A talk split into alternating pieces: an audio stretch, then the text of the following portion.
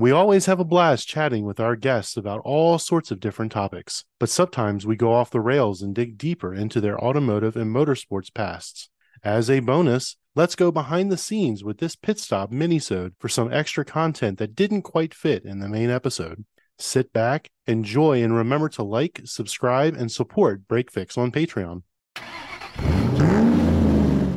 We had a great time talking to Ryan Staub from Lockton Insurance, but we felt like the listeners didn't get to know him as a motorsports and car enthusiast. So, as an encore to the original episode, we've put together this mini-sode based on our post-session happy hour. And as we pull in for a quick pit stop, remember to like, subscribe, and support us on Patreon. And as always, I'm your host, Brad.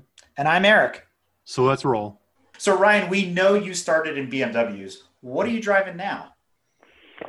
I, haven't strayed too far. I've been comfortable with it. Mainly, I've built a kind of circle of people that I can kind of lean on to fix and develop cars, so on and so forth. So, street car E90 M3 2008. It's the you know the the generation with the the high revving V8. Um, sounds fantastic at 8,000 RP, 8,000 RPM. Uh, airport slash uh, winter car uh, is a BMW 530 uh, E60 generation. So mid 2000s. Race car one, E36 M3, 95. Uh, it's got a S54 swap, so it's got the E46 M3 engine. Lucky you. Aero, MCSs. I had a 95 S50 with a and well, slightly massaged motor. Uh, anyway. well, well, well the, the, the downside of this one having the S54 to be eligible for the endurance series that I run and fit in the class, uh, you know, the car is very capable of probably 310 wheel horsepower. It's detuned to 247 yeah. wheel horsepower. Yeah. So, you know, it's a, it's a longevity play that, hey, if we only rev this thing to seven grand instead of eight grand, A and B, if we only use about 60% or 70% of its potential, it'll last a lot longer. Yeah. So, uh, and then race car two is just the backup car. It's a E36 328, pretty basic suspension cage, that type of stuff. Nice, nice. And was your first car ever a BMW? What was the first, first car, car you ever? 16 year old Ryan. 16 year old Ryan, actually, uh, 15 and a half year old Ryan worked at a grocery store for a year and a half bagging groceries, saved up my money. I went uh, straight bought, into insurance. yeah, yeah. bought a red 1991 Mazda MX6 uh, that you know, for the six months before I actually got my license, drove back and forth literally in my parents' driveway until I got my driver's license. Uh, so very nice. So, what was on your wall as a kid? Uh, the the most common one, uh, or common ones, I should say, were Ferraris and Porsches. Um, uh, the 959 uh, was was you know the hot one, and F40. So, uh, oh, yeah, yeah. 959 F40 were, were always the Halo cars, and the, you know they still will be, except for they've just like become stupid expensive. So. Oh yeah, heck yeah! You can't get track insurance on either of those, so it's all no, yeah, not without paying more than the organizer paid for the event in a whole. Yeah, right. Yeah. So you know, and that brings up a good question that we didn't talk about in the episode, and I thought it was fun uh, as I was thinking about it, I wrote it down, which is, you know, you're talking about the trends, you're talking about high horsepower cars. You mentioned a bunch of Porsches when you're doing your analysis, and if you can't say I'm okay with it, but I got to ask the question: Is there a number one car that's at the top of the claims board?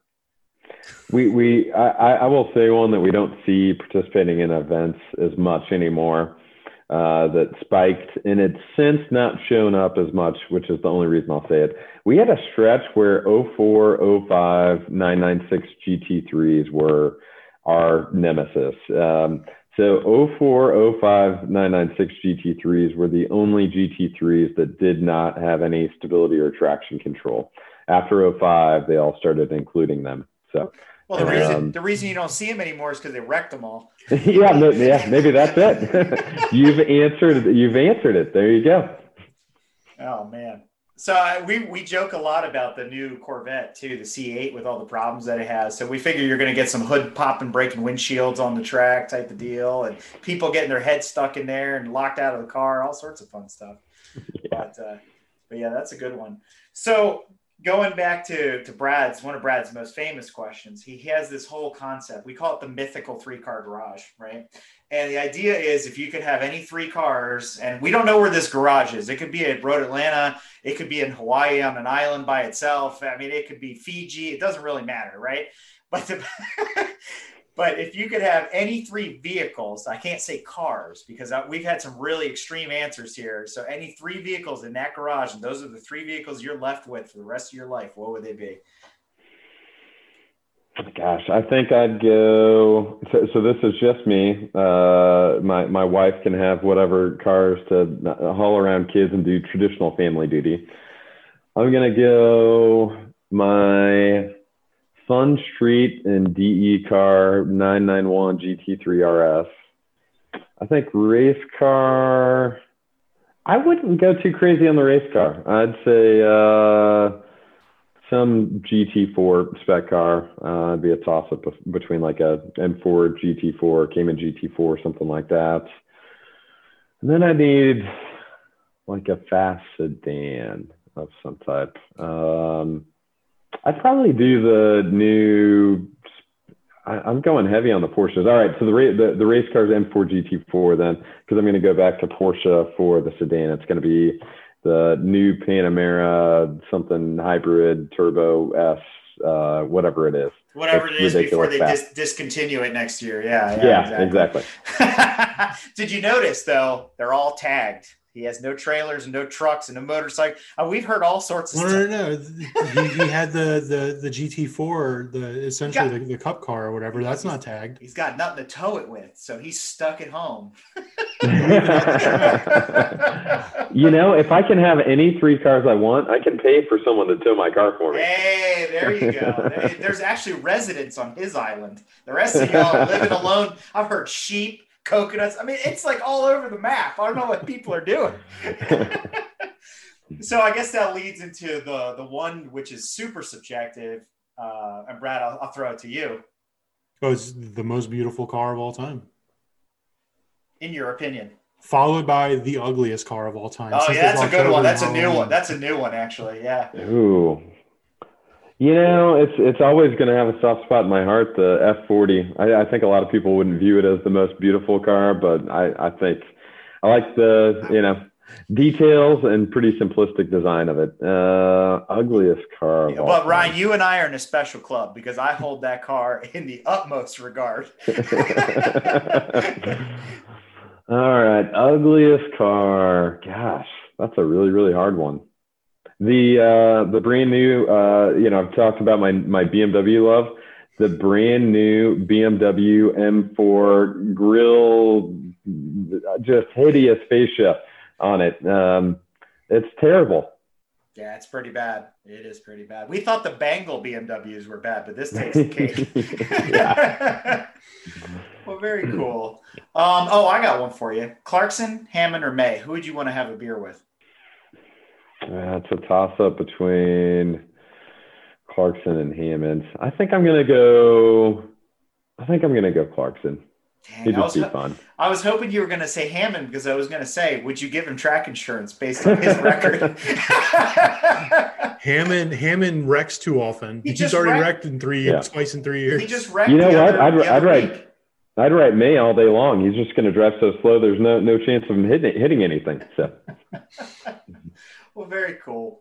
That, that's awesome, man. Uh, thank you for the invite. Awesome to talk with both of you guys. Um, I'm sure it was a little bit painful talking about insurance for for uh, 90 minutes, but no, uh, no, no, yeah. not at all. no, it was super good. It, you know, the only thing, the only question that didn't come up is, and I can I can hear one of our members in the back of my head is, is there a promo code so I can get it cheaper? Discount double check. You know, honestly, I would love to do it. Insurance regulation wise, there is no yeah. possibility that we can ever pull that off. Oh, so. I know, I know. But Ryan, again, I can't thank you enough for coming on the show. It's been an absolute pleasure. Yep. Cool. All right, very good. Thank you, Ryan. A pleasure as always. Yeah, sounds good. Thanks, guys. Have a good Thank one. much.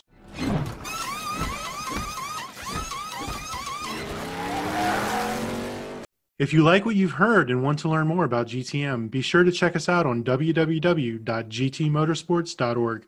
You can also find us on Instagram at Grand Touring Motorsports.